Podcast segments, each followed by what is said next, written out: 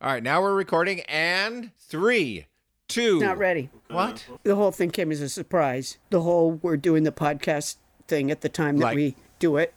Total surprise. For ev- every Tuesday. Yeah. You probably have noticed over time since we do use Zoom to see each other. I don't know, something Adam thought was important, but you've probably noticed Yeah. in the last uh, you know couple of years that there's a section of my left eyebrow that just shoots up. I don't know, like Brezhnev or something. It just goes up. Yeah, I was about to say. And then the rest of it just sort of fell away. So there's no like narrow end to it. The reason for that is just so many things come as a surprise to me. Oh. Like that we were taping this show at the time that we've taped it for three years. Uh, I can only imagine what Wendell's eyebrows look like right now. oh my gosh. Blew us all away. Totally. The dogs were like, What are you doing? Meanwhile, as we just learned, little peek behind the curtain. I know we don't do a cold open, but uh, No, we don't do cold open. Toni Anita Hull had Why? get your microphone working. Oh, for Christ's sakes. Oh, my God. Get your shit together, Karen.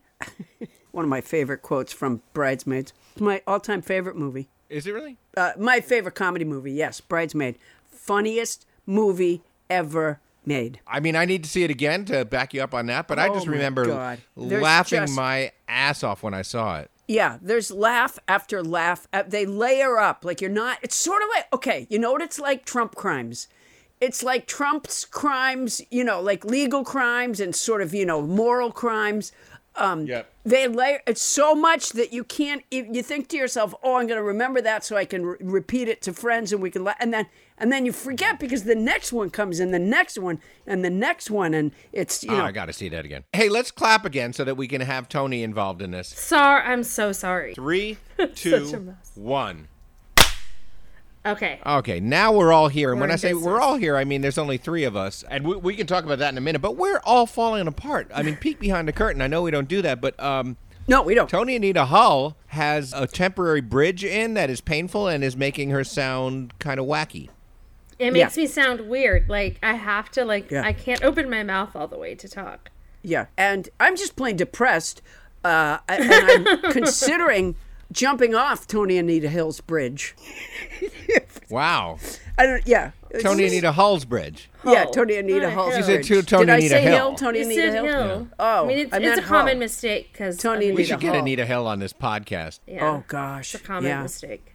Do you know my the okay? This is not a cold open, but did you know my driver's license had my last name spelled wrong? Literally for years, it was Pound Tone. I think. Oh, oh, eh, oh, Wendell says it was Poonstone. There was no D.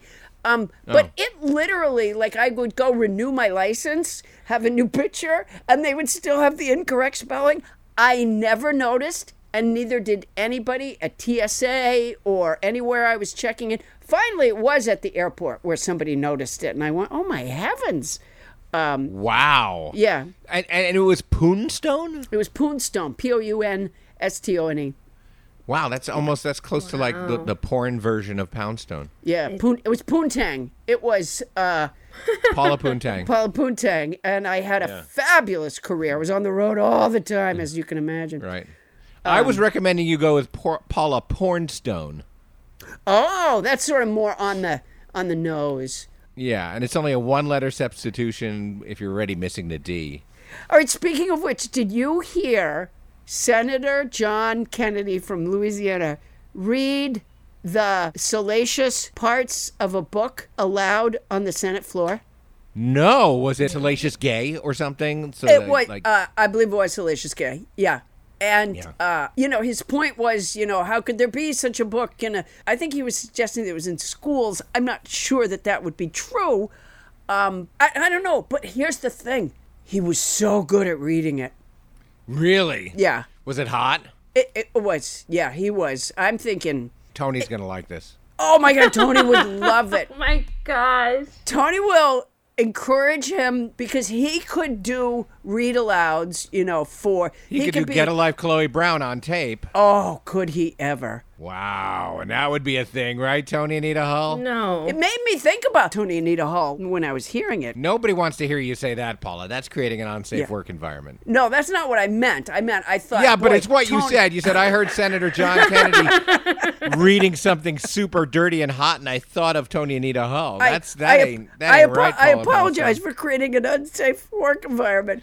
Uh, Hostile. Yeah, yeah. Toni, I hope you feel safe in this work environment. I mean, keep in mind we're not in the same room.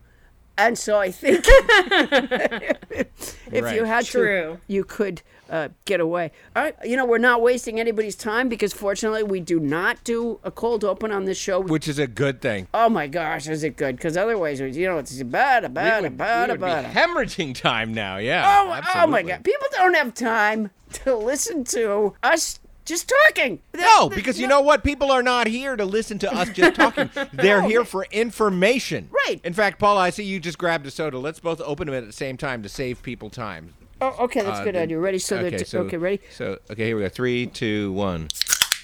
There we go. See, Oh. everybody, we didn't that waste was any time. cool. Yeah, it was it was almost choral. That was fun. It felt to, and when I say choral, I mean C H O R A L. It felt to me like you know, like when you sing together and your voices sort of interlock, and there's that cool. Uh, you know, release you get in your brain of happy chemical. That's how I felt Yeah. opening sodas together. I. That's how I felt too. That's how I felt listening to it. Oh Well, wow! oh, did we you? All, we You all felt feel that? great. wow. And, and, and do we feel great because of that, or is it just because Bonnie's not here? Uh, you know what? it could, you know. she would have made a. She would have made us start the show so long ago, uh, because she really Oh, yeah. does. You know, she was. She brought Cracks the the cold whip. open up. She was the first person who ever talked about the cold open. And as soon as we started doing, she was like, you know, let's not do this. So, uh, yeah. Rain She in fli- Spain. yeah, she flip flops. That's what it is. All right, rain in Spain. Let's do her. Rain in Spain. let's do it. Here we go.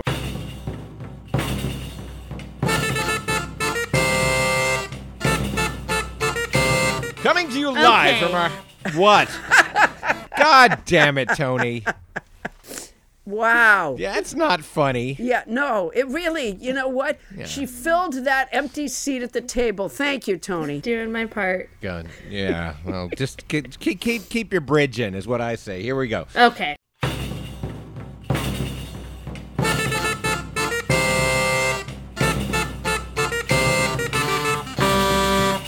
Coming to you live from our houses in Los Angeles, California.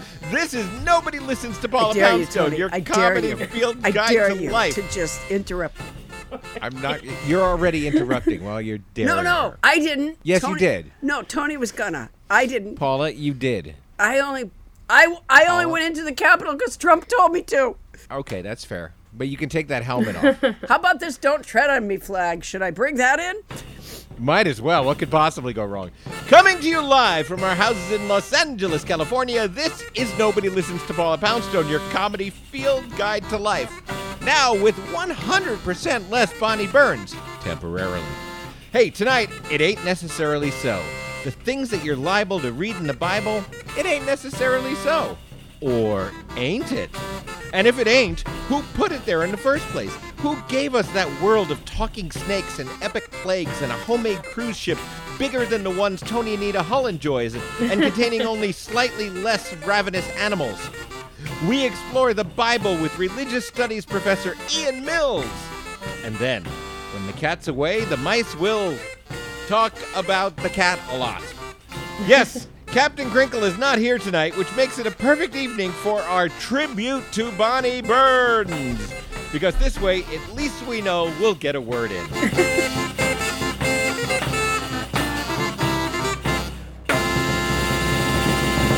I'm Adam Felber. This podcast's Moses, parting the seas of confusion and digression to lead you, my flock, to the promised land of reasonable, rational discourse. And now, welcome a woman who has built a seaworthy house containing two of every creature, assuming your definition of every creature is dogs, cats, and worms.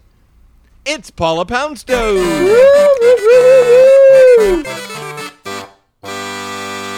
Oh, you guys, it's so good to talk to you. I, it's you know, it's so hard when we don't do a cold open to go that long. Uh, I- I- and I want to, before I say another word, I want to welcome back our house band, Nobody Ellis Reyes. Ellis, Yeah. Ellis Reyes Montes. Yay, on, on the Ellis. crumhorn. I, I, you know what? I didn't know I loved the crumhorn because I didn't think I'd ever heard a crumhorn. And then we had Ellis Reyes Montes on the show uh, as our house band, and I discovered that I love the crumhorn.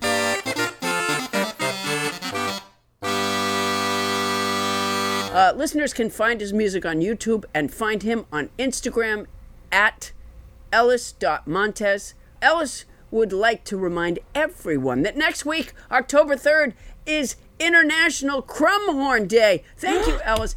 Uh, I'm so glad Wow. you reminded me because, of course, I knew it. Uh, I just Right. It just slipped my That's good. mind. Yeah. It's also Mean Girls Day. Is it? anyway, mm-hmm. I didn't know there was such a thing as Mean Girls Day. You know, Coincidence? strange coincidence, Crumhorn Day You- and Mean you, Girls know, Day. you know, be- before we get to the elephant that's not in the room, um, Paula Poundstone, how are you? What's new? I'm good. I, I was just up in San Francisco for an annual event called Comedy Day in Golden Gate Park. And there's Okay, a, that's a little on the nose. uh, there's a terrific musician there. They have a band on stage that plays people on and off. And Comedy Day in Golden Gate Park has been going on for 42 years. And as far as I know, this band has been there for 42 years. Um, and uh, they they do a terrific job. And so I went to the guy who runs the band and I asked him if we could talk him into being a house band for us. And I was standing in front of some other people when I asked him. And so, uh, you know, uh, I was a little nervous. And uh, I said, uh, you know, would you, you know, I have this podcast and we have a house band and it's one perform. Would you be willing to do that? And he said, absolutely. And then he said, how much? What's the pay? Oh, wow. I was, I was like, the what? The what? The, the what's the I've- pay? He said. I said, I'm sorry. I, I, I you know, I gotta go. I gotta go to the airport. I, I can't really hear. And I just blurted out uh, zero. And he said, uh, that's what I work for. he's he's gonna come do it sometime. He's terrific. Uh, you know, Can, can I? I want to ask a couple of questions. Number one, San Francisco is very near and dear to your heart. I believe uh, part of your, in, in some ways, your comedy career started there and in Boston. Yeah. Um, I also want to point out that while you were talking, Paula, a, a man with a gigantic backpack Oh my appeared gosh. behind Toni Anita Hull and started hauling around cardboard boxes. And Toni, Wow. can you explain to us what the fuck is going on back there? Yeah, totally. It- it- I, it- I looks like- wasn't looking at the screen when I was talking, but now that I'm looking at the screen, I can see there is somebody who's obviously preparing to kidnap Toni and Nita Hall, which Yeah, yeah. He's oh, he's taken off the backpack, and now he's got a helper. Toni is so much. and so they're just they're just like moving stuff around. I'm going to take a picture of it so that oh we can, our listeners can see this kind of They're- insanity. no, you that's know what? They're they're bringing in ballots. It's more of that. Yeah, are there ballots on those boxes, Toni? No, yeah, that's I what am, it is. I At the last a- minute, they're bringing in ballots. Where are you? What is happening? So I do not work on Nobody Listens to Paula Poundstone full time. I do have another job. So those are my lovely colleagues. and they're apologizing. This is their office, so I have come into it to record because we had a meeting today. So, So, are. is there office where they store stuff that fell off the back of a truck that they're going to sell later? Because it just looks like nothing but cardboard box. they're t-shirts. Oh, Oh, t-shirts. t-shirts. Oh, They're nice. t-shirts. Oh, And so it's t-shirts and top security documents because Yeah. that's not uncommon for someone to keep their shirts and their talk And their top classified documents. and their Yeah. sneakers and their yeah. all in the same box. and That's their um, war so- plans. Yeah. Oh my yeah. God! Is that Trump behind you? Wait, turn around! Turn around! No, it's not. We are limping around today, which is it's fine. really bad. Paula's back from San Francisco, though, and apparently over her not COVID, which is good. Toni's got a temporary bridge in and she's in somebody else's office. I'm feeling fine, but you know, my wife Jeannie is finally getting around on her new hip in medical news. She's walking around and uh, seems to be better than ever. And we have more late breaking medical news. Our beloved cast member, producer, and Paula's manager, Bonnie Burns, is not here this week because um, she uh, had a, a bit of a medical emergency and had to have a procedure done. She is fine, everybody. She will, uh, we believe, be back next week. She hates being not on the show, but we're going to take advantage of that and talk about her a lot tonight. Yeah, she emailed me. I guess it was Saturday night, I think. She emailed and said she had an emergency. She was in the hospital. And then she said, you know, that she'll be fine, but had, you know, an emergency procedure that night and uh, is still in the hospital. I emailed her back, obviously, right away to say, gee, I'm so sorry. And are you okay? Sure, and that sort sure, of thing. yeah. And I said, Where are you? And she has yet to answer that question, other than that she's in a hospital. Oh. Uh, but at one point, she's she wrote. I said, "Where are you?" And she wrote back, "Get me the fuck out of here." And I, I don't. I think maybe she was on some, you know, painkillers or, or or something. I talked to her on the phone. I don't know, was it the next day maybe or the day after that? I can't remember. So we were talking and she was telling me a little bit more about what had happened and stuff. And she didn't know very much about being in a hospital. She's she's never been in a hospital before, like for her own Never? Never. Wow. And uh, so she said to me, she goes, you know, I can't get over that they come in in the middle of the night. And I said, yeah, they do that because that's their shift. They could give a shit that you're asleep. That's when they do the work. And if they have to wake you up to do it, it doesn't matter. And she goes, well, you know, you come to the hospital to sleep. Who told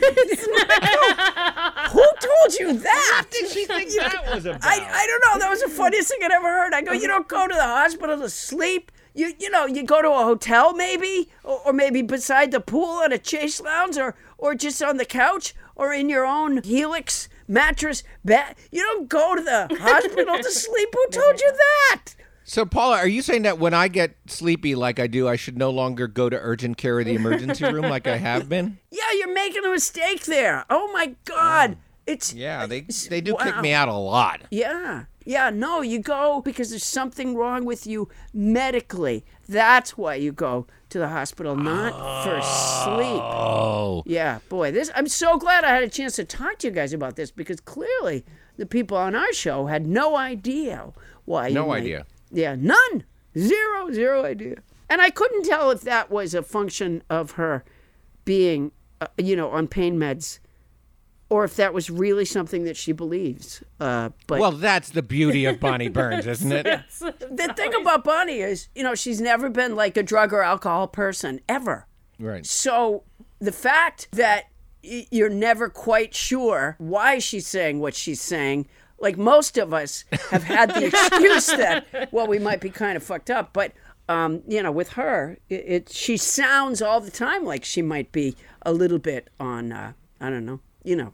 And now she is. Now, yeah, now she is. Well, I can tell you later where she is because I asked her via text and she told me. oh, okay. The bad news is that it's not a hospital. It turns out it's an auto body shop, but apparently they're Oh, taking man. really good care of her. Yeah. Well, once they get you up on that thing, on that lift, Yeah. they can really check around more easily. Yeah, then Yeah. it doesn't matter whether Yeah. you're, you're of a podcast or Right. a 97 Mazda. When you hear that sound, ring, ring, Yeah. ring. No, it's good. That way, there, when you use the restroom, you can see pictures of the scantily clad women, and people love that. Oh yeah. Hey, you know, uh, one thing Bonnie did tell me because I, I think she's going crazy there, and she doesn't want to be there anymore. Yeah. So she is she is starting to send me texts, pepper me with texts. One of them though was completely rational, which is that last week we did this segment about our fan club p- page on Facebook that we love so much. And she pointed out that we neglected to credit the creator of said page. So let's give a nobody listens to Paula Poundstone huzzah to Mr. Sheldon Helms, creator of Thank you, Sheldon. Wow. and Bonnie Burns, thanks for reminding us. You know what's going to turn like she thought of that while she was in the hospital on painkillers. It's going to turn out that it's kind of too bad that she's never been a drug and alcohol person because it's going to turn out that she functions at a much higher level with some sort of mind altering substance. Yeah, which is very rare by the way. I'm not suggesting that anybody should but that she would be like re, like like the one human being for whom that's true because most of us Right. all the rest The of us The rest of you think you are, but you're not. Yeah. Right, exactly. You think like, oh, I'm genius now, I'm brilliant. But I think it may turn out because that was good to remember that we missed that. Uh, thank you, Sheldon. Cat. Sheldon Helms, and you've met Sheldon Helms, haven't you, Paula? I have, and he was a, a lovely person, and he also brought me a bag of candy. So Wow. makes makes me like like him even more. Um, of course. yeah, and I also met on the same night Tim Crump, who's often Tim our, Crump? Um, Oh uh, yeah. he's a frequent uh, house band. But never on the crumhorn or the crump horn. No, Crumphorn would be fantastic. Ellis, Ellis, Do just a little bit of Crumhorn right now. Yeah, give us give us a little riff, a little doodly doodly. Yeah. Yeah. Yeah, that's some that's some good crumb right there. Woo! Yeah. a little tasty riff like that played on the crumhorn, that's referred to as a crumb cake in the crumhorn community. Um, Toni, how come you're usually at home when we tape, and why are you in the office now? Yeah, why is this night different from all other nights? So I usually do work from home, but today we had a day long meeting that I was in the office for. So and now I'm paranoid because I've been wearing my mask all day, and then they came in. and I thought, what if they have COVID? And I didn't oh. put my mask on. I don't. Hopefully they don't. Now, now I'm having anxiety about that, but it's okay. Um, oh, I wouldn't if I were you. I did see that one guy seemed to have hydrophobia. I might be a little concerned about that. He was kind of snarling, and there was like a white foam coming out of his Foamy, mouth. foamy stuff coming. Yeah, So, yeah, he- I didn't see a toothbrush, so it's Yeah. quite possible he had rabies. I don't know if you've seen Old Yeller, but you know, yeah, Yeah. something to be a little concerned about, Toni. and you'll have to take him out behind a building, obviously. oh my god, that's awful. Into the corn crib, Toni. Wait, I'm confused. I've never. Wait, did you say Old Yeller? Yeah, old Yeller. You never saw Old Yeller? No, it sounds sad. It's not. Uh, Paula, spoiler alert! They shoot the dog at the end, and everybody cries. I know. I yeah. How can you say it's not? Oh, you have to watch it. I've seen it. I have it on videotape. Uh, Oh, A videotape? Yeah. Like a VHS. yeah. Oh wow. I have hundreds. You could have those converted. That would cost a lot of money, and I don't know if I've ever whined about money on this show before, but No, you haven't mentioned it. How's your financial situation? not good. Oh, Paula, you should share a little bit more. I mean, that's what makes a podcast a podcast. We share important details from our life, like Toni's adventures in the COVID crib today. Yeah. Oh my Toni- god, do not say that. I can't. I Toni's- can't Toni's get there over it. crying. Well, you can all, you know what, Toni, don't worry about it. If it looks like it's going to take you out, um, you can always jump off your bridge. No, stop. it would be three times, and I don't want to have it three times. Oh, wow. I didn't realize you've had it twice. I twice. had already. it, yeah. I've had With her twice. cruise history, it's surprising that she just doesn't have it all the time. I didn't even get it on the cruise. You don't think you got it on the cruise. You got No, it. I you didn't. know of. I never got it around taking a cruise.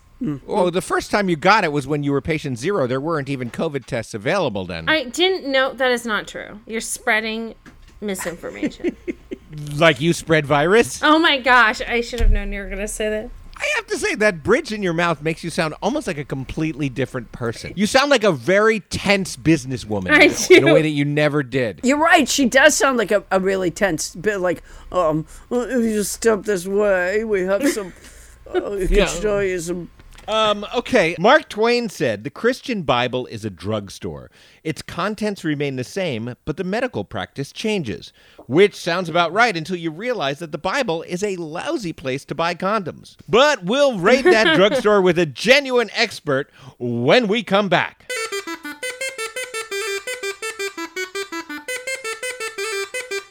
On this day in unremarkable history, James Beard said, God, I'm sick of stirring.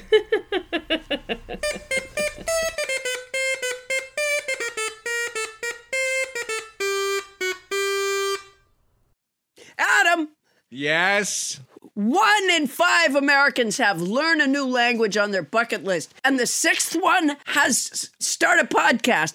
If that's you, make 2024 the year you finally checked learn a language off your list with Babbel. Be a better you in 2024 with Babbel, the science-backed language learning app that actually works. Don't pay hundreds of dollars for private tutors Don't do it. or waste hours on apps that don't really help you speak the language. Babbel's quick 10-minute lessons are handcrafted by over 200 language experts to help you start speaking a new language in as little as 3 weeks. And Paula, I got to say I really appreciate the whole like getting phrases that are important to know in that language right away. Like how to order food how to ask for directions how to speak to merchants. And i really dig more than that the speech recognition technology. Because even if some of our listeners think that i have a weird cadence when i am attempting to speak spanish i am s- i am speaking it well enough for the babbel app to understand what i'm saying at least when i do it right like this. Listen to this. Adios carlos.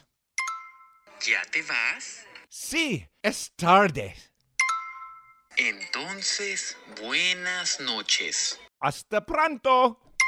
I don't think you have a weird cadence. I think it sounds great. Thank you. Studies from Yale, Michigan State University, and others continue to prove Babbel is better. One study found that using Babbel for 15 hours is equivalent to a full semester at college. Yikes. And their football team is fantastic. Babbel has over 16 million subscriptions sold, plus all of Babbel's 14 award-winning language courses are backed by their 20-day money-back guarantee. Is there some kind of special? Here's a special limited time deal for our listeners. Right now, get 55% off your Babbel subscription. Wow. But only for our listeners at babbel.com slash nobody. If I'm not mistaken, Paula, that is 55% off at babbel.com slash nobody. The one spelled B-A-B-B-E-L dot com, and then you just add a slash and the word nobody, and it's 55% off? Yeah. Wow. Rules and restrictions may apply. And if you're going to do it anyway, Use our code. Adios. Hey, everybody. As longtime listeners know, when Helix Mattresses first started sponsoring our show, Bonnie Burns somehow got the drop on me and made off with the first mattress. But in the intervening years, I have gotten myself a Helix mattress. I've had it for almost a year now, and it has improved my sleep. It has improved my life. I could not be happier. The Helix lineup offers 20 unique mattresses, including the award winning Luxe Collection, which I have, the newly released Helix Elite Collection, which is a mattress designed just for big and tall sleepers, and they even have mattresses made just for kids. Now, if you're like me and you were a little nervous about trying it online, or like Paula, who was screaming in fear of buying a mattress online? Don't be. The Helix Sleep Quiz takes into account your individual sleep preference to match you and your partner with the perfect mattress. I took the quiz and I ended up with the great mattress for a side sleeper, the Helix Midnight Luxe. Take my word for it, everybody. The Helix Midnight Luxe. Oh, don't want to take Adam's word for it. I don't blame you. Helix has been awarded the number one mattress picked by GQ and Wired Magazine. It's even recommended by multiple leading chiropractors and doctors of sleep medicine as a go to solution for improving your sleep. Helix is offering 20% off all mattress orders and two free pillows for our listeners. Go to helixsleep.com slash Paula. That's helixsleep.com slash Paula and use the code HelixPartner20. This is their best offer yet, and it won't last long. With Helix, better sleep starts now. Paula. Paula, I oh. invited you over, but you fell asleep. Helixsleep.com slash Paula. And if you're going to do it anyway, Use our code. Hey guys, it's Adam, and tonight is January 3rd, and I am picking Giannis Antetokounmpo to score less than 36 points and James Harden to score more than 16. Why? Because I like beards.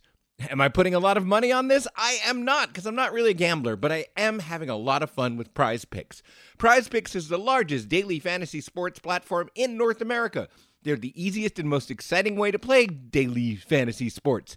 It's just you against the numbers. Instead of battling thousands of other players, including pros and sharks, who I would lose to, you pick more or less than two to six player stat projections and watch the winnings roll in, or in my case, not. So I don't bet a lot.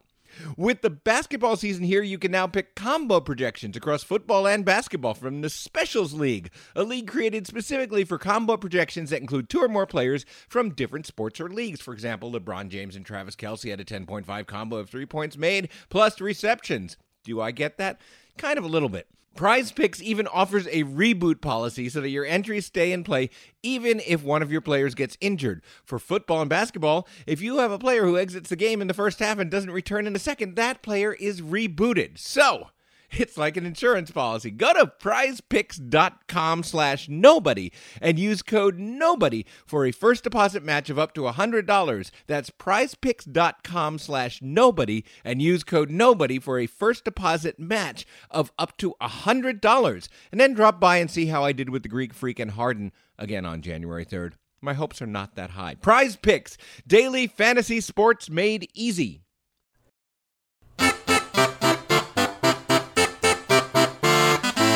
And we're back. Thank you, house band Ellis Reyes Montes on the crumhorn. That is fantastic. Thank you, Ellis. Um, Paula, you got that far away look in your eyes. You look like you're taking a little trip down memory lane. You know, I am, Adam. You know, I grew up a Methodist. That's why I never went to see the movie Noah starring Russell Crowe because I feel I had already seen it and felt. Oh, yeah. I, I read parts of the Bible when I was growing up, but most Bible stories I think I learned from burlap and felt hangings.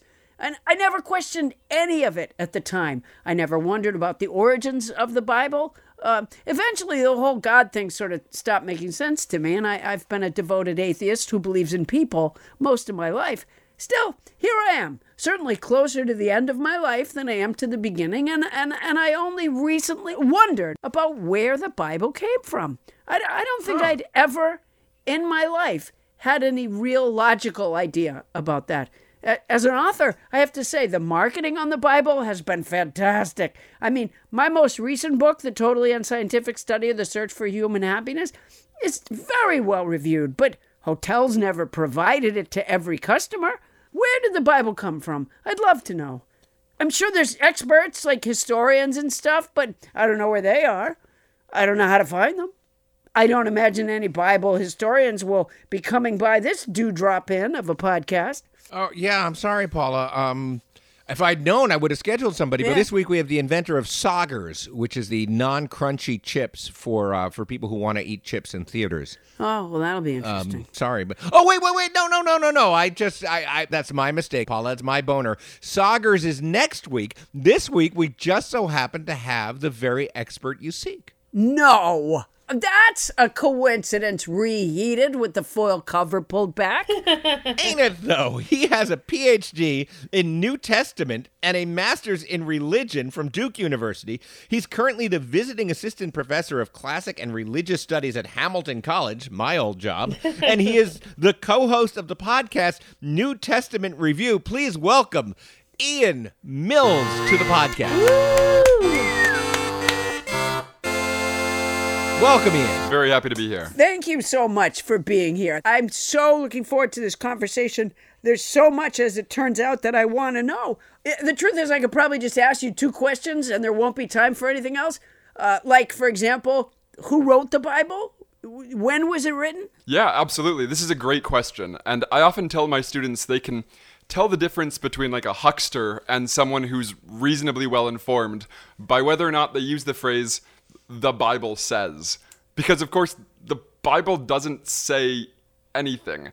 The Bible is an anthology, right? 24 books in most Jewish Bibles, 66 books in most Protestants, in the 70s for Roman Catholics and Eastern Orthodox, and you can get even higher numbers than that if you look at other canons. Wait, back up, back up already. What do you mean, books? The Bible is an anthology. It's a library. Uh, it's a collection of a ton of different works written across 2,000 years by dozens and dozens of different authors in different languages on different continents. So, which parts did God write?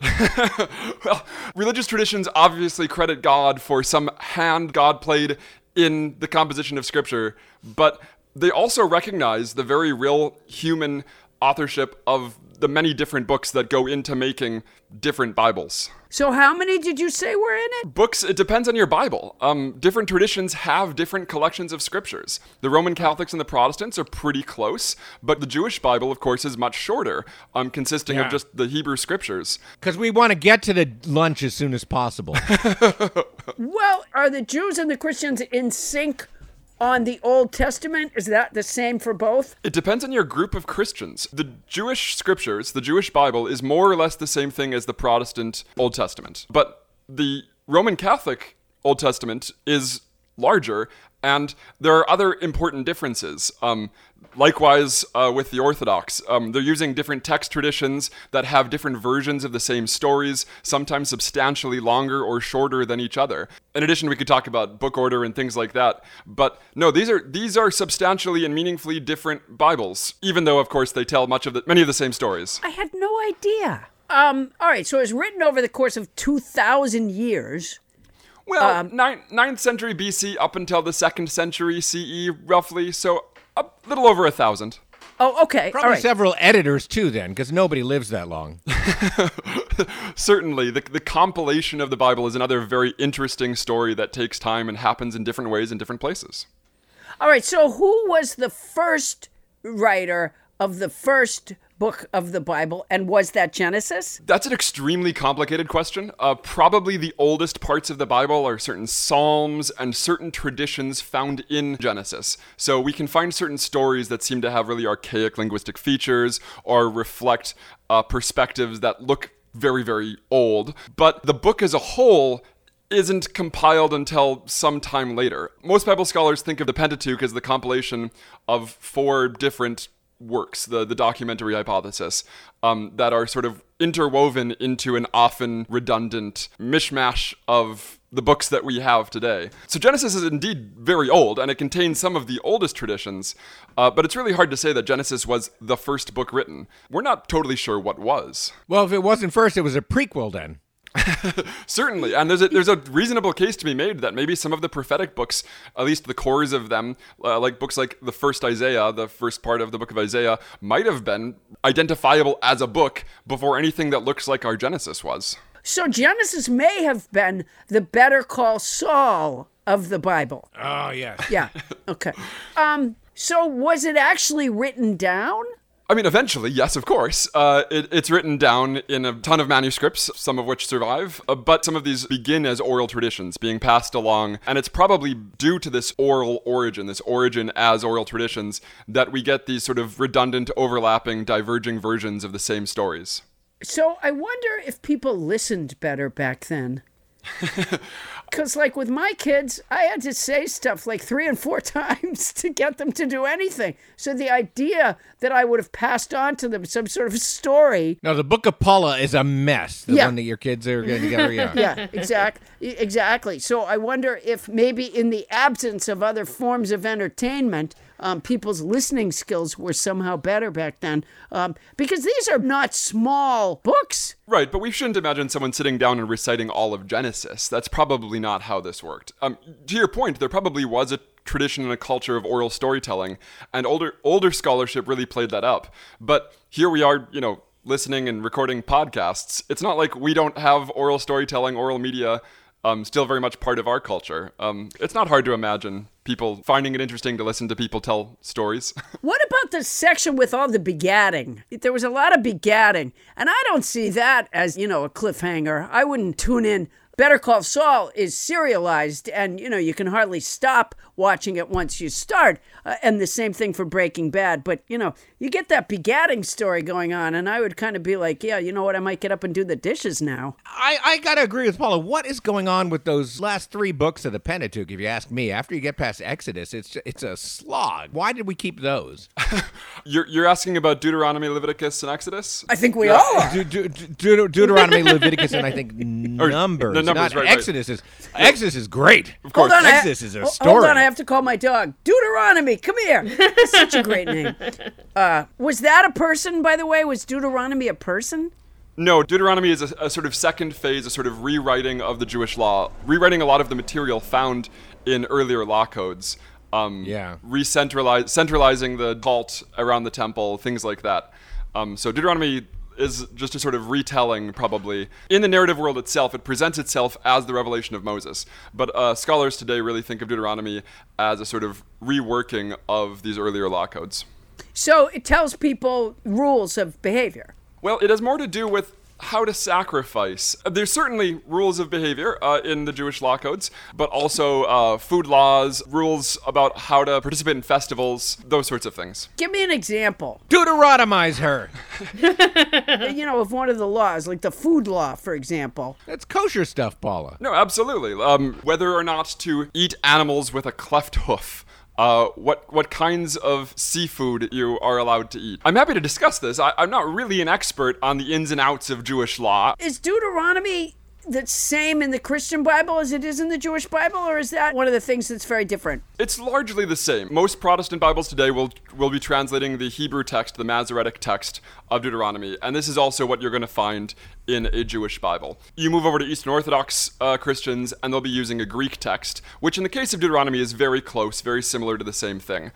Why is there a Greek text and a what was the first one? Hebrew. So uh, most of the Hebrew Bible, the Jewish scriptures, are composed in Hebrew. There are certain portions of them that are composed in Aramaic.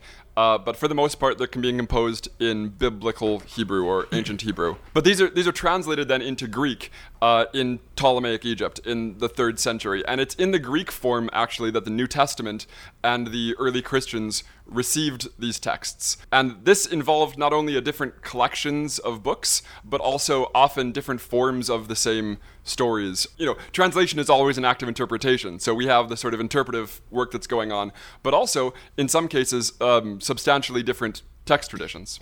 So the Hebrew texts, uh, who had them first, and did they walk them over to Greece?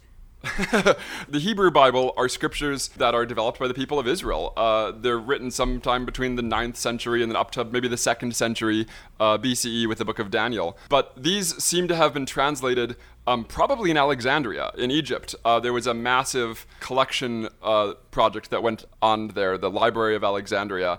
I heard there was a fire there, though. a couple actually. And it seems like these texts were translated into greek there at the library of alexandria. And jews continued to use them in greek as well as uh, in hebrew although eventually they would settle on just using the hebrew whereas christians would use them in greek for many centuries. All right, so there's a Greek guy, and he he looks up and he sees some Hebrew people coming towards him, and they've got these texts. And tell me if any of this is inaccurate. And uh, does he speak uh, Hebrew? Uh, how is one able to translate to the other? There, I think there's some flaws in this story here. So this is all happening in the aftermath of Alexander the Great, where Alexander, this Macedonian prince, goes and conquers huge swaths of the east. Well, you, you got to give him a break for that because, like, you know, if you're Alexander the Great, you're going to want to conquer a city called Alexandria. Yeah. I think the causal relationship there might be flipped. but uh, he dies and leaves behind these generals. He's who, who will inherit your kingdom, Alexander, the strongest, right? Uh, and in his wake, then you have the ruling class in all these different places speaking Greek throughout, you know, the what we th- think of as the Seleucid Empire uh, and the Ptolemaic Empire down in Egypt. Did you say what we think of as the Seleucid Empire? I have something terrible to confess. Uh, I haven't. you don't think of it at all. do I you? haven't thought of the Seleucid, a Seleucid Empire. Uh, boy, boy, are there big gaps in my body of knowledge. Okay, keep going. Sorry to interrupt. you have Jews speaking Greek as their working language, and you have a large Jewish population that has been in Egypt. There's a legend about how this happened uh, of King Ptolemy sending to, it's called the, the letter to Aristeas, uh, bring the wisest men from Israel over to Alexandria to have them translate these scriptures. But probably that's a legend. Uh, probably what happened is these texts were translated as part of the same reason you know we have English translations of the Bible um, to put the the scriptures of Israel into a language that people could use, uh, a working language. What do you think the purpose of all this was? Was it to influence just people's behavior? Why? I, I mean, if there's a story told to one and it gets handed down, like, what's the purpose of it? I think that depends largely on what parts of the Bible we're talking about. I think Proverbs is doing something fundamentally different from Psalms, which is doing something fundamentally different from Genesis. Uh, Genesis seems to be this sort of theological reflection, this sort of retelling of our semi mythic past. Uh, whereas Psalms, you know, you have Psalms of lament and Psalms of celebration, Psalms that seem to be involved in the practices that surround the temple and practices that surround certain festivals. And then Proverbs is this wild, often contradictory, fascinating collection of folk wisdom. So these books are being written for a variety of purposes, and we could even go more eccentric. You know, the uh, the Song of Solomon seems to be a more or less secular work of romantic literature. Yeah, it's a weird one. It was all just a run up to Godspell. It was all it's all just a prequel to the great musical Godspell. What what's the name of that religious college? Is it Oral Roberts? Right? Doesn't he have a college? yep, down in Tulsa, Oklahoma. Uh, yeah, I was on like a little bus one morning at the airport where they take you in a bus out to the puddle jumper plane. And um, there were people that were taking their daughter to Oral Roberts University. And I remember thinking, boy, that's got to be a party school. And I was thinking that they probably had some drinking game that involved the Psalms.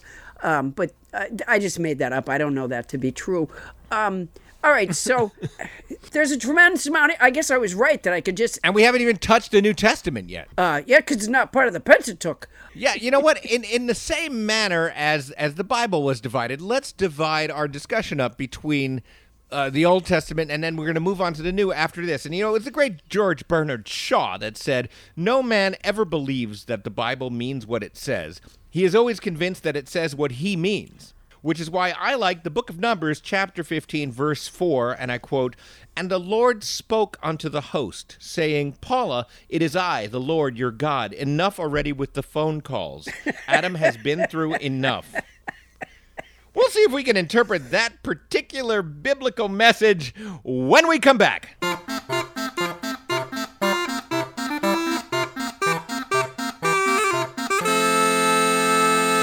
The cat of the week is Beaker from Durham, North Carolina. Congratulations, Beaker.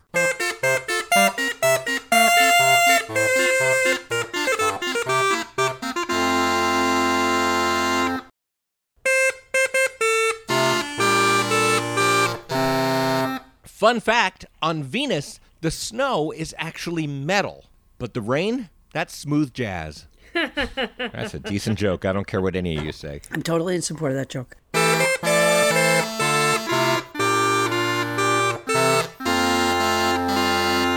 And we are back with Ian Mills talking Bible and moving on to the New Testament. Here are the smooth sounds of the New Testament with Paula Poundstone. Paula? All right, so Ian, I, I'm not going to pretend that I understand the entire creation of the Old Testament. The fact that you studied for years and that you teach courses on it, and there's more courses after that and more courses after well, all we can do is scratch the surface here. So we're moving to the New Testament. And I have a question Did Jesus have anything to do with the writing of the Bible? No, unfortunately, we have no canonical works that even claim to be written by Jesus. Wow. There are, in fact, non canonical works that claim to be written by Jesus, and they're very interesting, but they're, no historian takes them seriously. What we have instead are four Gospels, which bear in their titles the name of followers of Jesus or their followers, uh, a bunch of letters, mostly by a guy named Paul, um, and then some miscellaneous works, uh, an Apocalypse and a Book of Acts. Isn't Paul the one who experienced the bright light and went blind for a little bit? Indeed, on the road to Damascus. Uh, Yes. So the story goes in Acts. Yeah, yeah, boy. you- Right, You, and- can't take the you can't take the uh, Sunday school out of the uh, out of the older woman. You got these the, the four the four people writing the books. Did they really write it? Was it Matthew, Mark, Luke, and John? Did they write those books? And Jesus got executive producer credit? Uh, is kind of what happened. Great question. So yes, Matthew, Mark, Luke, and John are the four Gospels. Um, And interestingly, all four Gospels are formally anonymous, with a with a caveat on the Gospel of John. But Matthew, Mark, and Luke never claim in their text to be written by those people. And the title they bear, the Gospel according to Matthew, that word, the Greek word there is kata, is actually never ever used uh, to denote an author in any Greek literature ever. So these works aren't claiming to be written by these apostles. John has to be a caveat because in the very final chapter of John, there's a we that speaks in the first person plural, that we testify to these things. And it speaks of this beloved disciple figure throughout the Gospel of John, which is probably the son of uh, John, one of the followers of Jesus, the son of Zebedee. It's claiming to be passing along the tradition of this guy, of this John. But the only place where it act, where the author actually speaks, they speak in the first person plural. They speak as we, distinguishing themselves from the beloved disciple. So it seems pretty clear to me that none of these texts are actually claiming to be written by the people to whom Christian tradition attributes them. Wow. Wow. So who wrote them? Yeah, this is way off the rails from my Sunday school. Um, because, yeah, I mean, I think we were taught that they did write them.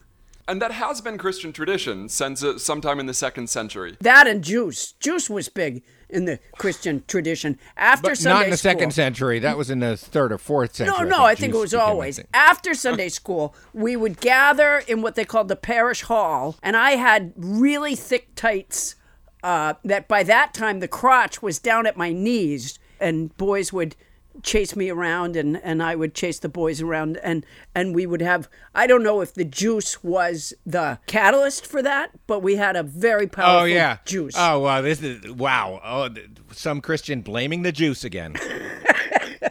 no, no, juice, yeah. Adam, juice. When when have I heard that before? It was this thick syrup called Zarex Mm. that got mixed with water and then ginger ale. My gosh, it was good. All right, Ian. Sorry to okay, sorry to uh, derail things with goofiness. We were we were saying that, that Matthew, Mark, Luke, and John did not write these things, even though your fellow juice drinkers were taught that they did. Yeah. And unfortunately, I can't tell you the names of the people who did, right? It'd be lovely if I could tell you. And it was, in fact, Steve.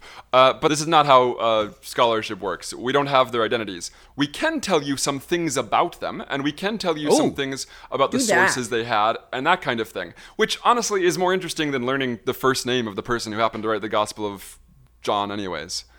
So, scholars are virtually all convinced that the first gospel written was the gospel according to Mark. It's the shortest gospel, um, and there's lots of good reasons when you compare it to the others to think that this gospel had to have been written first. Scholars usually place this shortly after the destruction of the temple in Jerusalem, around 70 CE. And there's a variety of reasons to do that, but the best is that the headline prediction of Jesus throughout the Gospels is that the temple is going to be destroyed. And whether or not you think Jesus could predict that, and in fact, there were multiple people predicting that before it happened, uh, as recorded by contemporary historians, but whether or not you think Jesus could predict that, Wait, so Jesus predicted that the temple was going to be destroyed? I, I think quite likely, and he's one of several people, Josephus tells us, who were predicting this before the destruction of the temple. My mother could predict shit like that. She would say, if you kids keep wrestling like that, someone's going to get hurt. And so she could see into the future that way.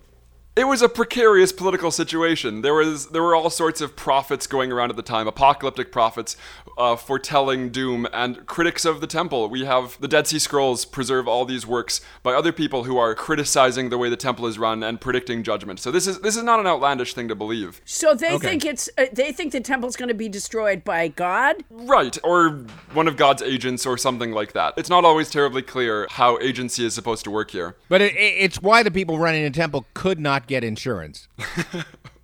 Uh, it also really speaks to you know like how Trump followers will say um, God sent him, and the truth is, uh, if you follow the God idea, then technically God sent everyone. And so, why don't they say God sent Obama? It's interpretation. So, it may be that God sent an agent who got 10% of destroying the temple, or it may be that God himself destroyed the temple. We don't really know. Is that right? No, I mean we know who destroyed the temple. It was the Romans. Uh, it was Damn it it was! Vespasian and Titus. Damn the Romans. Spoilers! Say spoilers before you say that, Ian. Paula hasn't read that book. No, we absolutely know who destroyed the temple, and we know why it happened and how it went down. There's great sources for this. Uh, you can go to Rome today and see the Arch of Titus, which uh, is recording the spoils that they brought back from looting Jerusalem. Oh, it's wow. possible even the Colosseum in Rome was built partially funded by the spoils of destroying the temple. Like, no, we know exactly how this happened. Well, that's what you say. I'm I'm a bit of a temple truther. I think it was the French. But go on. The wider point was we know how to date Mark because of this, because Mark makes D- Jesus predicting the destruction of the temple the the thing that Jesus predicts uh, over and over, and it's repeatedly associated with Jesus. And you don't do that if you're writing, say, in 60 CE, Jesus has been dead for 30 years, and look, the temple's still there. I have a really stupid question. What's? CE? Uh, uh, it's it's a it's a scholarly convention, an alternative for AD. Uh, AD means Anno Domini, the year of our Lord. And if you're working as I do in a religious studies department or religious studies context, dealing with people who don't confess Jesus as Lord, um, dealing with multiple faith traditions, it's a sort of more hospitable, a more welcoming dating convention that doesn't require everyone make a sort of Christian creedal confession Oh, about dating. I see. So CE stands for Common Era, right? Correct. You know, all these years I thought AD was after death. Common misconception. Year of our Oh, Lord. for heaven's sakes. So uh, 70 CE AD, the Book of Mark gets written. Um, however, it gets slid into second position in the New Testament. Is that because we just don't care about the temple uh, prophecy as much as we did back then? It's like now we're like, you know what? Matthew's a better lead in. Well, Matthew probably gets first placement because Matthew actually is a follower of Jesus, as opposed to Mark, who is supposed to be this sort of third hand follower. Um, in the tradition that comes down, Mark is a follower of Peter, who is the follower of Jesus. Um, and Matthew probably gets pride of place because of that. The tradition that develops uh, is that Matthew wrote first, later on. Um, historians are confident this is wrong. You know, I was raised in Massachusetts, and, um, you know, lots of churches, of course. You know, a lot of Catholics, um, but just lots of churches in general. You know, you can't uh, swing a dead cat without hitting a church in a small town in Massachusetts. So, of course, there's a lot of kids named Mark. when I was growing up. But what's sad about it I believe their name was Mark. Exactly. They can't pronounce it. so oftentimes you would hear a, a, a young child being called into dinner, Mark! It's time for supper! Mark! And I always felt there should be a law that if you can't pronounce the name, you can't name your kid that. I don't know. Maybe that's too. Maybe that steps on the First Amendment somehow. All right, sorry, Ian. Keep going. No, uh, the, Matthew is probably the second gospel written. That's all I was going to say. Matthew and Luke are written thereafter. Um, they're much harder to date.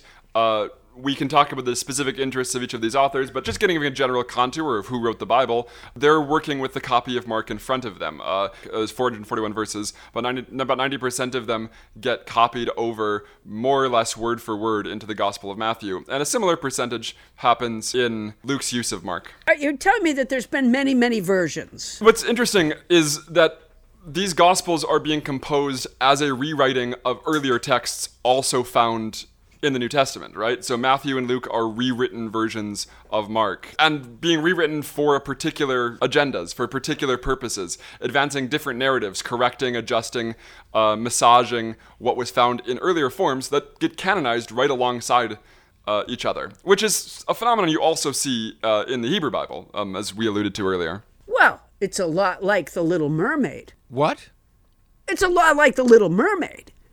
Yeah, I, I thought you might elaborate on that statement. It's you know, uh, there was the original story. What was it? A Grimm's? Fa- It was like a fairy tale from a Uh, long. Han- Hans Christian Andersen, I believe. okay, so it was from a long, long time ago, and then they made the animated version, and then Mm-hmm. they made the you know, and then they made the mermaid um, a young black girl instead of a young white girl, and people flipped out because they kept saying mermaids aren't black, uh, missing the fact that mermaids aren't real and could really be any color they wanted in the telling of the story. Right. So it's a lot. Sure, It's sure. very much like the Little Mermaid, or possibly like The Odd Couple, where uh, Okay, I think I see where you're going with yeah, this. where Neil Simon writes The Odd Couple as a play, and then it gets made as a movie, and then it gets made as a television show, and then it get made as a, a black uh, Odd Couple television show, and then it got made uh, as a play with two women. Yeah, it's a lot, a lot of similarities. Ian, do you want to write some of this down for your course?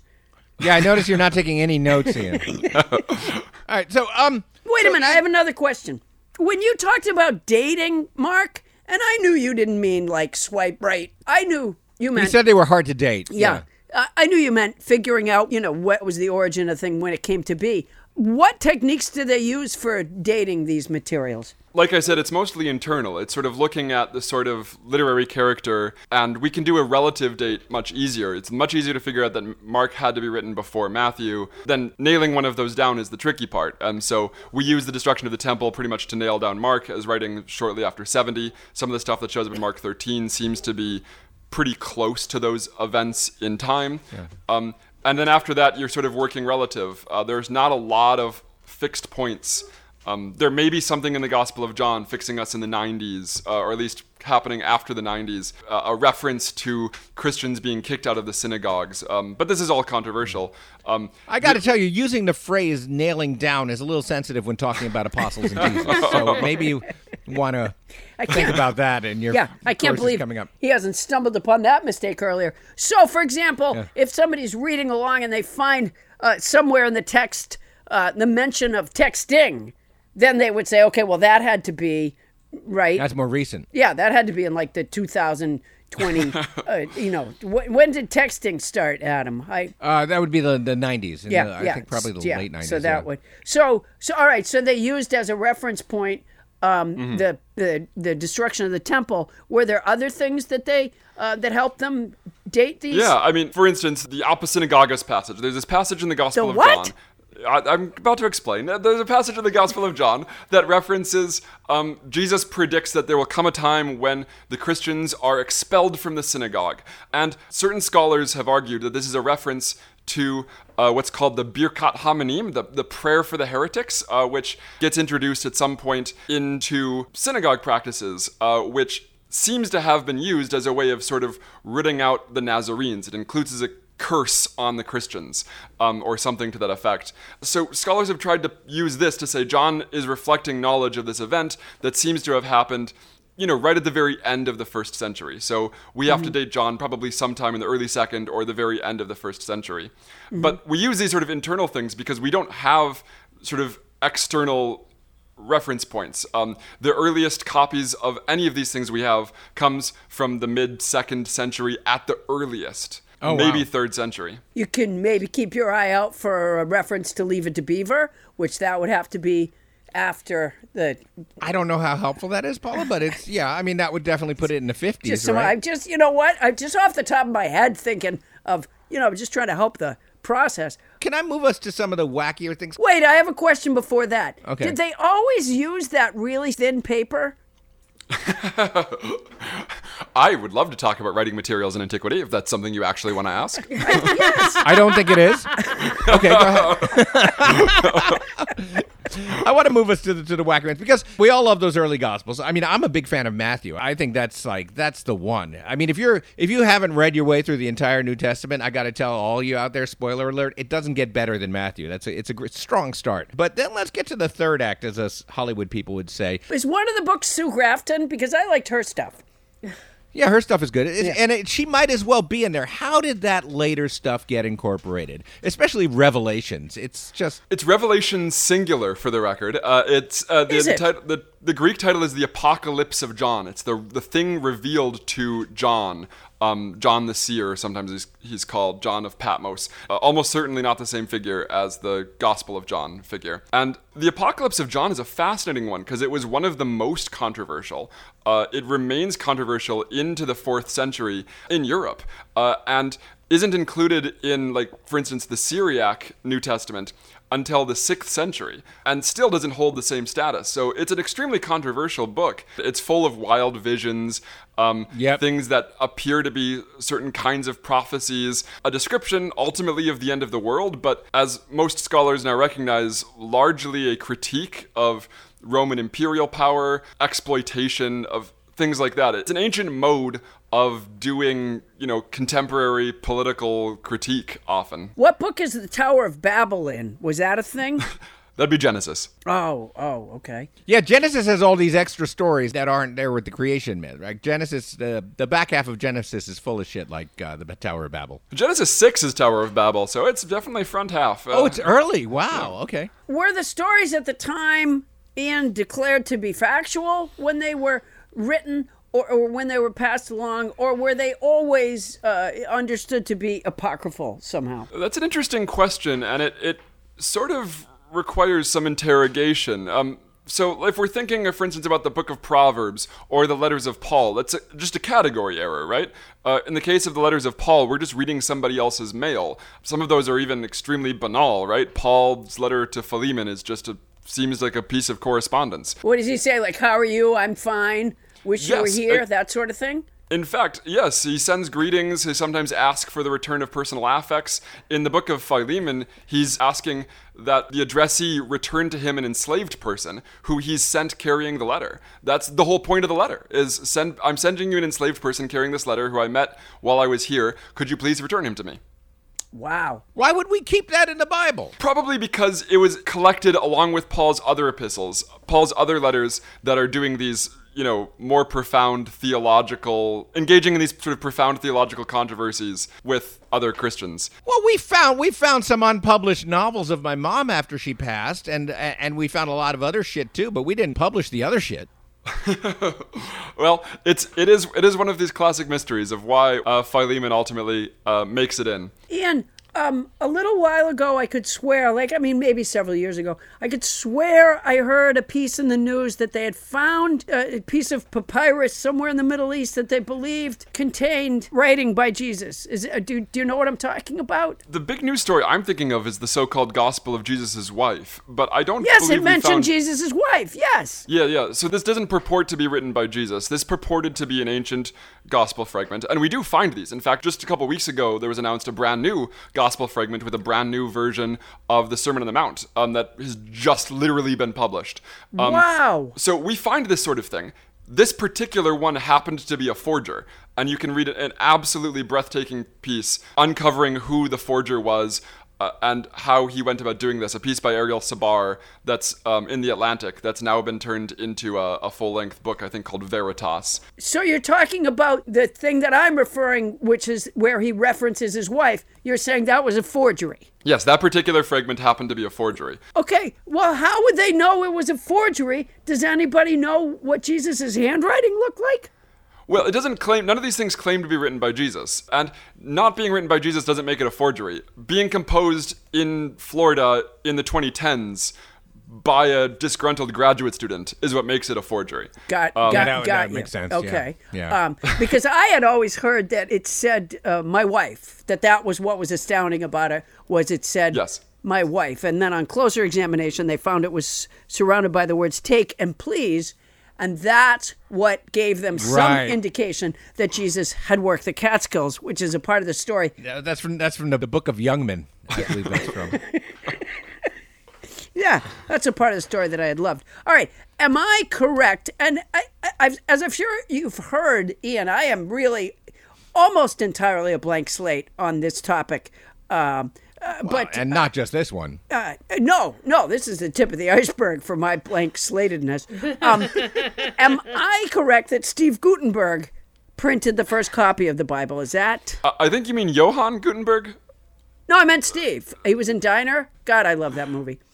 Johannes Gutenberg in the 15th century does, in fact, you know, he invents the movable type printing press and is the first person to give us a sort of printed Bible, the, the Latin Vulgate in his case. Wasn't it like a huge thing to print? Yeah, absolutely, which is why the printing press was made it so convenient. You know, up until then, we have manuscripts, Latin, you know, written by hand, and Johannes Gutenberg is the first person to be able to mass produce the Bible, um, and also indulgences, which is how he really made money, uh, mass producing these get out of sin free cards. But yes, Johannes Gutenberg gives us the printed Bible. Are they still finding these manuscripts? Absolutely. Uh, this is a regular occurrence for us to discover a new tiny fragment. Many of these things are coming from Oxyrhynchus. From where? Oxyrhynchus, it's one giant garbage dump that was excavated in the 19th century in Egypt. Um, and all these crates of papyri mostly were brought over to Oxford, and people are just make whole careers out of just cataloging these things, translating these, and publishing these things. Wow. So this brand new gospel fragment that was just announced was one of these fragments that was unearthed, you know, in the middle of the 19th century and has been just sitting in Oxford. Is it any good? It's fascinating. Uh, it, it harmonizes Matthew, Luke, and the Gospel of Thomas into one sort of interesting Sermon on the Mount combination. Mashup. So Yeah. there are there are people whose job it is to flip through these crates, and most of it is not of value. Well, it's all of value because it all tells us something interesting. Uh, much of it is I like how frustrating you're getting with this. much of it is what we call documentary papyri, which is things like receipts. Uh, right? It's things like contracts. Um, we've we found a commentary on Homer that had been used as toilet paper. Wow. Uh, this kind of thing. Ooh, That's gross. Agreed. I wouldn't have saved that. You know what? We went through, of course, that period during the stay at home order when it was hard to get toilet paper, and yet it never, not once, occurred to me to use a commentary on Homer. That's because you think about future generations in a way that this guy was not. Yeah. Apparently. So uh, are they are they ever going through the crate and they're finding like, oh look, this might have been written by Jesus, and oh look another another manuscript, and then they find a thing about like Tony Curtis and Janet Leigh, like maybe an old uh, old Star magazine of some sort, anything like that ever?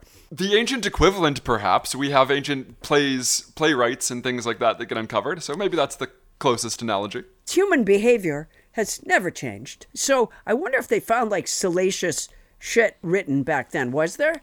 The answer is yes, absolutely. Uh, and we have lots and lots of letters people publish uh, that contain all sorts of salacious material. And Wow. It's, it's fascinating. I, I, you know what? If only Senator John Kennedy from Louisiana could read it on the Senate floor, I would love that. That, that would be hot. That That'd is, hot. yeah, that is his strength. This has been so fascinating. Ian, you know Yes. what? I feel like we could have you back over and over again to just talk about all the parts that we didn't get to uh, because it's such a huge subject. Yeah, Ian, if it's not too infuriating for you, if you could be our ongoing biblical scholar, that was just wonderful.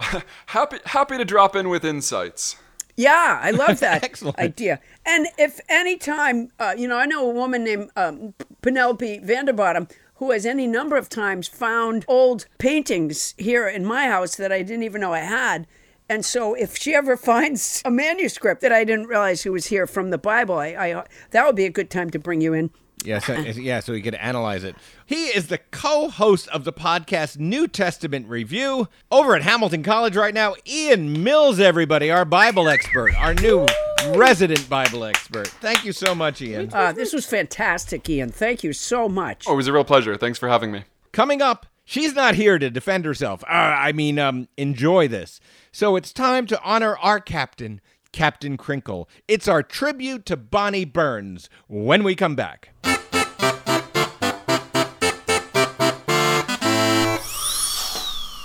now, a news update from the dental chair. Hey, how? Hook, earning, in Missouri. This has been a news update from the dental chair.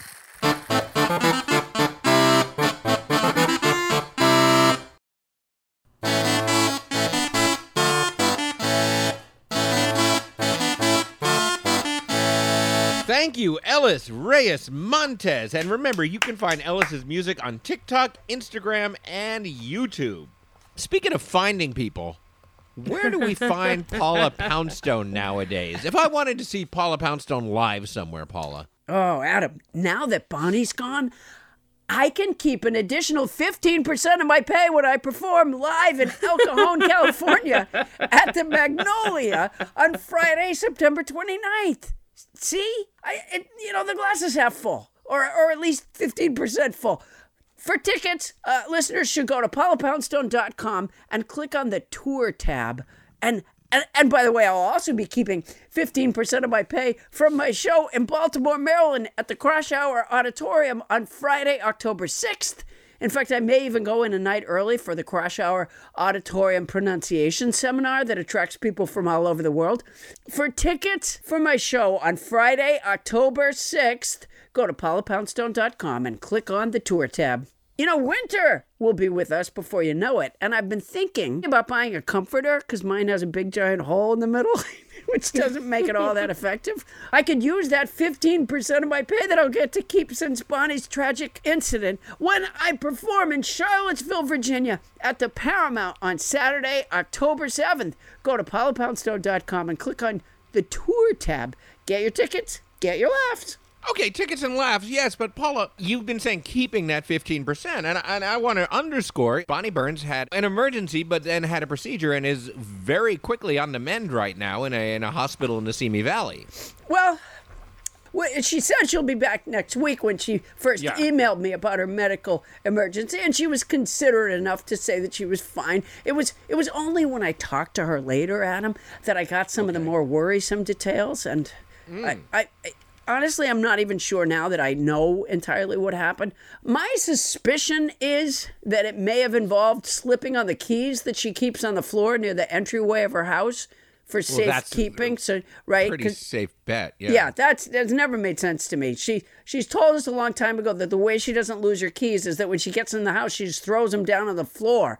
Well, that's just Yeah. you know that's asking for trouble. An accident waiting to happen. Maybe Honestly, the the incident may or may not have involved choking on hard candies that she stores under the cushions of her couch, or the pull-out couch could have severed her arm when she tried to retrieve her candy stash. Do you see what I'm saying? Mm. We can't really. We can't really We be can't sure know. she's. We can't be sure she's gonna make it, Adam. Oh, Paula. Oh, And I- Paula, come here. Come here. Yeah. I'd love to take this portion of the show to tell people about the Bonnie Burns that our listeners may not know. Um, Yeah, that's right. It's time for, let me just tee it up. It's time for our tribute to Bonnie Burns. Bonnie, where's your theme song? Oh, that's right. oh, She's not here to do her theme song. Can, let me just, if Bonnie were here, she might sing something like this. When you see a segment about Bonnie Burns, you can bet it's the tribute to Bonnie Burns. Burnsy, Burnsy, Burnsy, Burns. Wacka, wacka, wacka, wacka. Pull that leg. Wow, I was really worried that without Bonnie here, that we wouldn't have anybody to fill her shoes in terms of theme song. But that was great, Adam. You know, it came from the heart. It came from the heart. You know, by the way, you know, for a long time I was trying to get Bryan Cranston to come on the show, and uh, so I reached out again because Bonnie wasn't going to be here, and he refused. He he didn't feel he could fill her shoes, and it was same thing for Maggie Smith. I tried to get Dame Maggie Smith again, who I've been after for years, trying to get her to come on the podcast. And uh, when they understood that they would be substituting for Bonnie Burns, they just uh, wouldn't, you know, just t- it's, in- totally, it's intimidating. yeah, it chickened out. Um, So let's just have a tribute to her because there's so much about Bonnie Burns that people don't know. And I know, Paula, you know her better than anybody. Uh, well, you know, she's been my manager for. I mean, for years I kept saying the same number. I kept saying 26 years, but come to think of it, I think she's been my manager for 29 years. And she's the best manager anybody could ever want to have. And I've said that many times. It absolutely is is true. Um, by the way, if listeners want to, you know, go on our Facebook page, uh, y- you know, and post a nice comment, I'm sure that would help with the healing. A get well message. yeah, yeah. Yeah. Although that is if she's able to heal. Um I just want to Or even read at this point. Yeah. Yeah, I don't know if she'll be able to read. And you know, be aware, even if she does pull through and she sees your messages, she's just going to skim them. Yeah, she doesn't Bonnie doesn't She's not going to read them closely.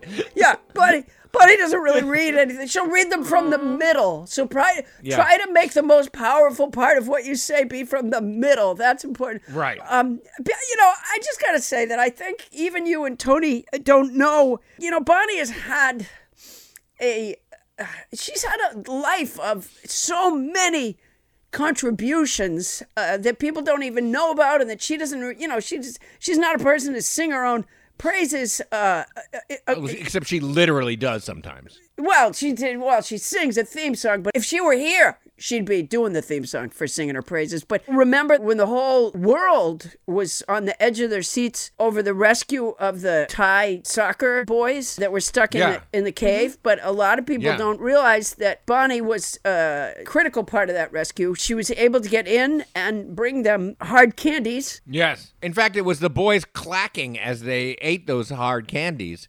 You know, a noise that we find very annoying on the podcast, but it was how the geologists up above with their with their sonar were able to find the boys. Yes, exactly. They said, "What's that noise?" And it was the boys uh, chewing on the hard candy, making m- making noise. Considered one of the most annoying rescues of all time. And I'm only talking about the more recent stuff right now, but you know, she's just had a life of contribution, and uh, you know, I just want to say that a lot of people. that? Uh, it was a, you know, it's a little t- tribute to Bonnie. A little bell. That's made me emotional. Of course it would. Of course it would. This is really. We're really gonna do a tribute to Bonnie. Let me help. Um, Was that is that like a crinkling sound? yeah, it's plastic. I want to thank you. I want to thank you for that. Um, you know, it may be that she's home from the hospital in a day or two, but you know, there's also the possibility that she'll she'll never be back. And so I just want to say, um, I just want to say that uh, during COVID, when that during that scary time when we really didn't know you know what it was or how it you know we, there's a lot of ignorance on the topic bonnie burns designed the scarves that dr Birx wore Oh, really? And i think the impact that that had on the whole situation just can't be underestimated that was uh, is it you know she was up nights drawing paisley designs and different autumnal colors and it really made a big difference. I, I, who knows how many lives that saved? It's so beautiful. Um, uh, here's an unknown story. People don't realize that years ago, uh, Bonnie was in uh, the special forces with the military. It was a very secret detail in Iraq and uh, Afghanistan. And at one point, they were hiding behind, you know, there's not a lot of brush in that area, but they were hiding behind No. a little bit of brush. And uh, the Taliban very close, very close by. And Bonnie uh, took out some Tic Tacs and Mm-hmm. uh, you know the sound of the tic tacs. Uh, next thing they knew, there were just rifles pointed at their heads, and Bonnie said, "Oh, you could you could hear that?" And uh, it was a, you know, uh, just um, I can, I can almost imagine hearing her say that yeah, right now. Yeah, and uh, but in the end, she manipulated manipulated their way out of it. Uh, so they were not, you know, they, they were captured, but it was only temporary. Um, because, Yeah, because she, she she said to the Taliban, and it was translated perfectly uh, by her Taliban translator. Um, Are you sure you want to capture us? yeah, yeah, and just by putting that, Which she thought was very subtle, but she she just Yeah. asked it that way. and- yeah, put that seed of doubt. How many times has she said to me, you know, you're sure you want to say that? You're sure you want to work there? You're sure? Yeah. And it, what it usually means is that she thinks you shouldn't, but instead of just saying that, Right, which is which is what the Taliban said to her. They, they, they were like, "Wait, are you saying we shouldn't capture you? Just just say it." And she said, "No, no, no, no, no. I'm just asking. Should we? Yeah. Are you sure you want to? yeah, Well, are you asking me or telling me? just put that s- seed of doubt uh, into the Taliban that, you know, who knows when that might really flourish, that might kick in on a bigger level and really change things uh, there in in the Middle East. And we will, who, who do we have to thank for that but uh, Bonnie, Bonnie Burns? Burns. Uh, Yeah. I don't know if either of you have any stories about Well, the influence that Bonnie's had on your life. I mean, I. Adam, is it correct that she taught you improv at one time? She she did. I I mean I take a lot of credit as an improv teacher on this show, and in fact, you give me more credit on this show as an improv teacher than I ever actually served as an improv teacher. But it was Bonnie who taught me how to improvise, and she taught me in that in that you know really beautiful way of hers. Um, you know, in improv, a lot of the a lot of the dogma is you always say yes and to things. And, and when I first started improvising, I, I wasn't that good at it, and I, I, I'll never forget my first show. Bonnie was my coach, and I was supposed to do a like a, a jump emotion scene. You know, starting one emotion, the audience calls out another one, and I started the scene. I think I pretended to be the guy uh, running a bagel shop, and then out of the front row, bless her, I heard this voice go, "Are you kidding me?" Oh, she learned that from her daughter's uh, sports psychologist. Yeah, yeah. So, and that was helpful. Well, it taught me to make a different choice and a better choice. Yeah, yeah. And and every time I'd say something, she'd say, "Are you kidding me?" or "I don't think so," or Yeah. or she just like open candies a lot. You know, she had a, an almost mystical way of working, and it and it made me a better improviser and eventually a better improv teacher. Yeah, yeah. I remember that one scene you did where you started out happy and then she said something and you jumped emotion. You said, God damn it, Bonnie. Yes, that- exactly. she helped me make that transition. That Yeah, transition from happy to angry that she still does for me every week. Yeah, she has a way of Yeah, uh, to- to- she Toni. really is. Uh, but but but be- not enough about me. I mean, Toni Anita Hull. Yeah, no, absolutely. I mean, I mean, there was a time about a year ago, um, or a year and a half ago, when your apartment in Sherman Oaks was just in fantastic shape and, and dry as a bone. And then there was that night that Bonnie came over and helped you move by um by flooding the place, right? absolutely, because she's an out of the box thinker. Uh-huh. That's Like, what it she- is. She's she, I mean, she she invented the cold open. Uh-huh. She discovered Seattle. Oh Yeah. yes, I almost forgot right, about forgot that. about Thank that. you, Toni. forgot about- She invested early in the slap bracelet, so before she crinkled, she slapped. Oh um, my gosh, I hadn't even realized that. That's why. Yeah, she told me that. Yeah, she invested in the slap bracelet. But back to the flood. It was a hot day, right? And and Bonnie's idea was that you could cook your pasta on your floor because the apartment was hot enough, right? If there was enough You know, water. that was one of her life hacks. If there's a hot floor, you know, leverage Get that. water on it and cook, yeah. Yeah. Get, you know, boil some water. And you know, speaking of pasta, where where where are we gonna get our tomatoes from now? I mean, not from Bonnie. Oh, well, you know, her gardening with what was it? Gar- gar- gar- garden time with Captain Garden Crinkle. time with Kind of Captain Crinkle. Oh. oh, Jesus. Well, How many people have have thriving gardens because they learned from her mistakes? yeah, She, you know, the good news is, remember she bought all that soil. Yeah. she bought all that soil. All of. She, al- she also taught me how to put my shoes on while I was driving. Yeah. Oh yeah, That's yeah. right, you know, that's right. which, by the way, may have.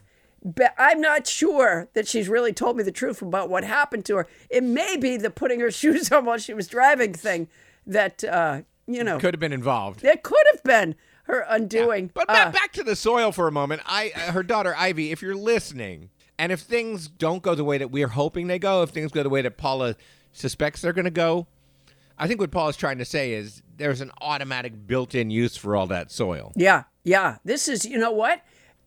Things work out. That's the kind of thing Bonnie would say. Things work Yeah, out. Things Yeah, happen for yeah. a reason. Yeah, exactly. Bonnie, so, Bonnie bought two approximately Bonnie Burns sized bags of soil for what turned out Bonnie to be a Burns really size bags.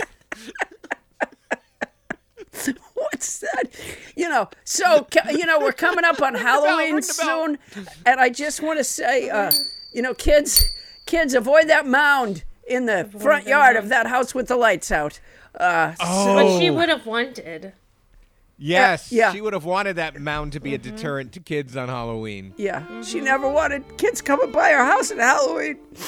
She just gave, and and, and then she took. Um, but uh, took a, took a lot. yeah, um, I'll tell you what I'm gonna do. I'm gonna.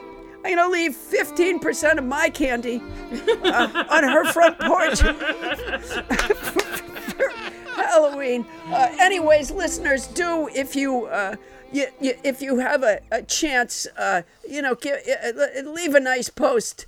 Uh, for, Yeah, drop by our Facebook page and, and leave your favorite memories of Captain Crinkle. Oh, that's again, a good idea. Again, I mean, she's gonna be fine. She's gonna be fine, but you know, yeah, yeah. it's it's a weird world out there. Um, you So- know, I'll just leave you with this because I, you know, hopefully she'll be here next week. But if she isn't, I'll tell you the story about Pearl Harbor next week. Adam, yeah, Adam, answer the phone.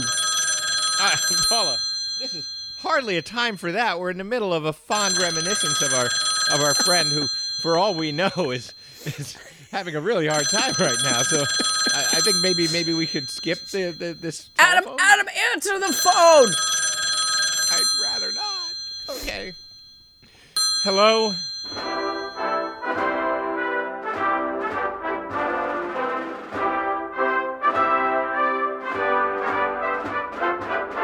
Hello, Adam Felbert. It is a French Trump. Am I the hundredth caller? No, this is an unexpected pleasure, French Trump. But uh, no, you're the twenty-first caller. What do you mean? I am the twenty-first caller? Yeah, I'm sure of it. I got it written down right here. You're the twenty-first caller. Come on, Adam Felbert. I just need to find seventy-nine more calls.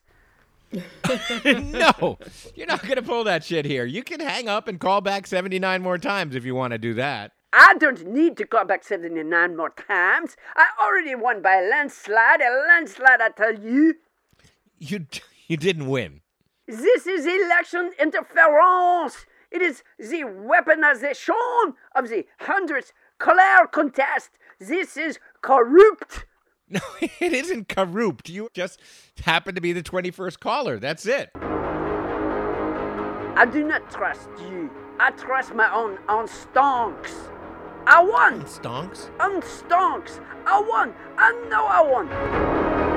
If Joe Biden wins, he will destroy everything. Every country will be wiped out. It will be the worst time, and the television ratings will be awful. He will take us into World War II. we have, in fact, already had World War II. It was in all the papers.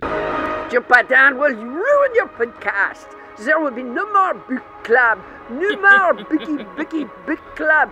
There will be no more Cold Pan.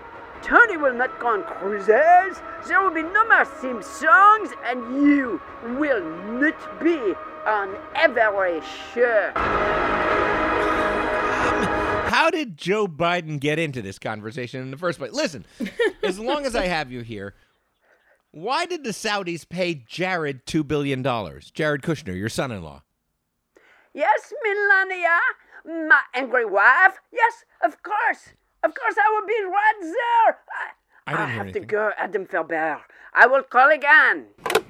All right, or don't. Wow, Paula, a, a rare French Trump sighting here on the show. Well, you know, he's doing everything he can to keep himself, you know, Relevant? occupied. Oh, plus, Adam, honestly, who wouldn't want to do a biographical tour of the places that made you the man you are today? Well, lots of people, uh, me included, probably wouldn't necessarily want that. But, um, and again, Paula, we haven't resolved who's going to lead that tour. Uh, for a while, I thought it would be Bonnie Burns. Oh. I'm getting really sad.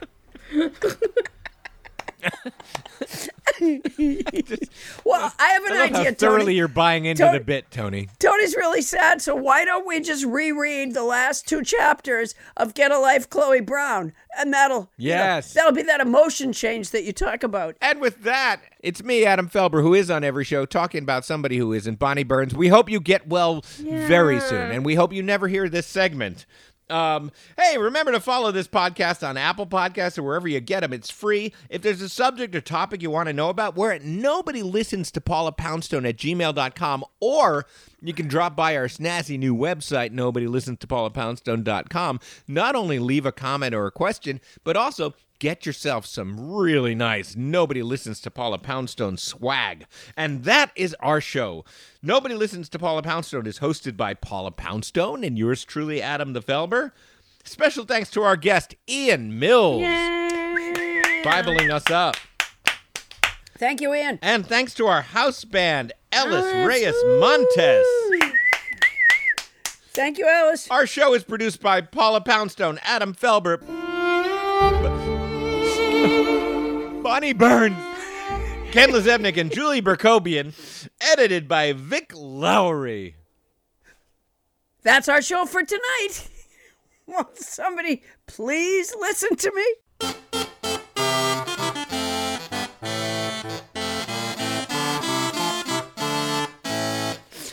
Was Oh, that, that I was so in my emotions I I forgot to you were verklempt. to do yeah. that. I was I was verklempt. Um I think she'll be back. I think Bonnie will be back. Oh yeah, no, no, no, no, no, no. She's a she's a fighter. That's the thing. She is gonna come back. Yeah. You're not here. Oh my god. Make like Bonnie and be not here, okay? No. I refuse. well, who's gonna go through all her bags of papers and mail that she labeled with, Oh my gosh. with the date? Yeah, that's a good point. Well, she had those really expensive organizers that she was working with, so I'm sure that they'd be happy to go through her stuff if they haven't already. Um, well, I don't think they would have already, because again, at last report, she was recovering nicely. yeah, but you know, they might have been in, able to get in there and out again pretty quickly. Don't you remember she used to have that? What's it called? The like wash basin thing that's not connected to plumbing. I forget there's a word for it. A wash basin? I think that's it. Yeah. Don't you Okay. remember she used to have that wash basin thing? I, I mean, I never saw it. She just told us about it a long, long time ago. It was one of the, you know, when she was trying to organize by herself. Um, and it was an antique, I think. And she had, you know, she had it for decorative purposes. But my guess is, um, you know, the minute she started having any kind of, you know, health problems, that those organizers were in there and out and had In, that. in and Yeah. out in yeah. no time. Yeah. They, they probably took a lot of the vegetables and plants, too. Yeah, my guess, yeah. And if she had, you know, any remnants of- of the Pentateuch, um, Yeah. sure- surely they got that. Yeah, they're on their way to, to Oxford right now to cl- claim credit for Bonnie's discovery. Yeah. Because Bonnie would, you know, find pieces of the Pentateuch in her couch cushions when she Oh, was she stowing to. away toffee and stuff. Yeah, yeah, yeah. Yeah. Or her ear. Oh, I, yeah, I forgot about that. yes, you know, that's possible that maybe that's what went wrong.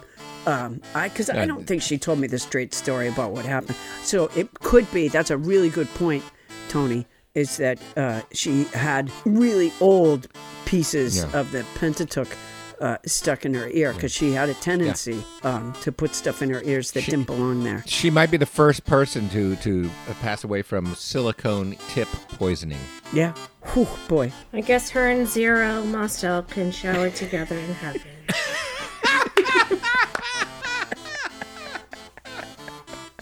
That is such a beautiful image. So beautiful that I really want to stop picturing it right now. Oh my gosh. I hope I don't have what Bonnie has. okay, remember that time that she was in bed with somebody, but she realized that she had to have gas? And so Yes. she went down the stairs and out into the backyard. I remember that. Yeah. Apparently that's what happened. Is that she had gone outside to have gas and she was she was eaten by a wild animal up there in the Simi Valley. It's Mauled by a bear. you know, so it was a natural death. It was she was beautiful right up until It's how she would have wanted to go. I think yeah. Yeah, we used to talk about that kind of thing all the time. I would say I hope to die in my sleep and she would say, I hope that I'm having gas outside the house and a bear eats me. That we had that conversation over and over again. She was, you know, different.